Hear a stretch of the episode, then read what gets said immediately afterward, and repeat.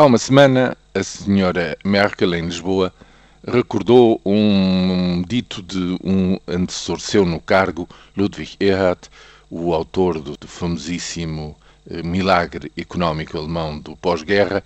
Dizia ele que política económica era 50% psicologia. Eu julgo que a maioria parlamentar agora está a tentar fazer uma jogada psicológica, mas sem grande êxito, porque de facto conseguir a concessão ao Ministro das Finanças de reduzir a sobretaxa no, no IRS de 4% para 3,5%, enfim, é alguma coisa. É um oitavo dessa punção muito específica, serão mais de 100 milhões, entre 100 e 150 milhões. Bom, mas num conjunto de agravamento do IRS que anda na casa de bem acima dos 2 mil milhões, perto dos 3 mil milhões, aquilo que vai acontecer a partir de janeiro é que as pessoas vão sentir esse agravamento na forma de retenção na fonte dos seus rendimentos.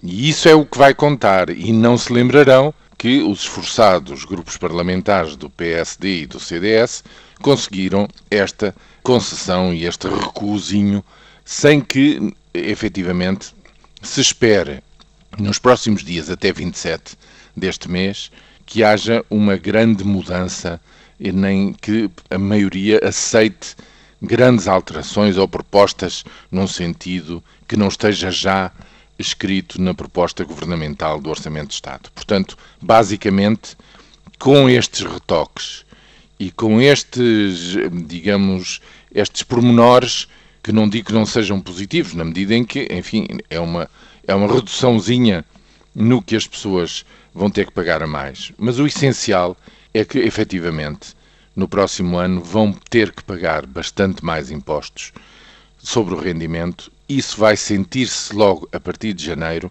e isso, a meu ver, justifica a grande crispação do discurso político. Eu prevejo mesmo que nas próximas semanas e nos próximos meses a tendência será para radicalizar nas palavras e espelhar nessas palavras cada vez mais fortes, digamos, um mal-estar que se vai sentir na, na Bolsa da Generalidade dos Portugueses. E nessa circunstância, qualquer, digamos, manobra psicológica tem efetivamente muito pouco efeito.